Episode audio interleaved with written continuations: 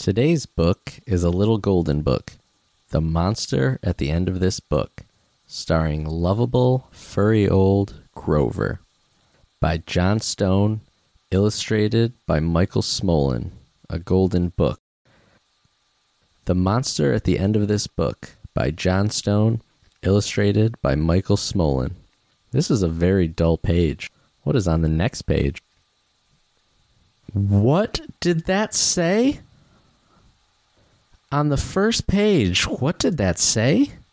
Did that say there will be a monster at the end of this book?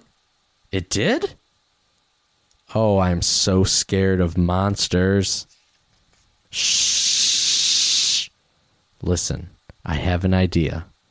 If you do not turn any pages, we will never get to the end of this book.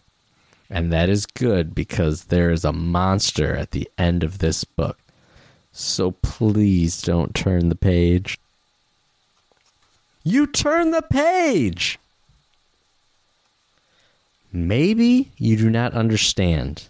You see, turning pages will bring us to the end of this book, and there is a monster at the end of this book. But this will stop you from turning pages. See? I am tying the pages together, so you cannot. You turned another page! You do not know what you are doing to me. Now, stop turning pages. There. I, Grover, am nailing this page to the next one so that you will not be able to turn it and we will not get any closer to the monster at the end of this book.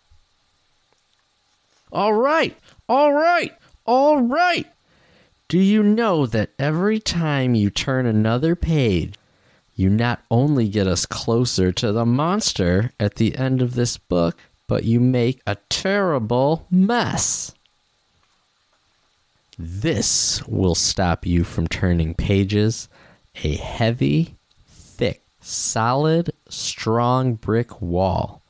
I would just like to see you try to turn this page. Do you know that you are very strong? The next page is the end of this book, and there is a monster at the end of this book. Oh, I am so scared. Please do not turn the page. Please.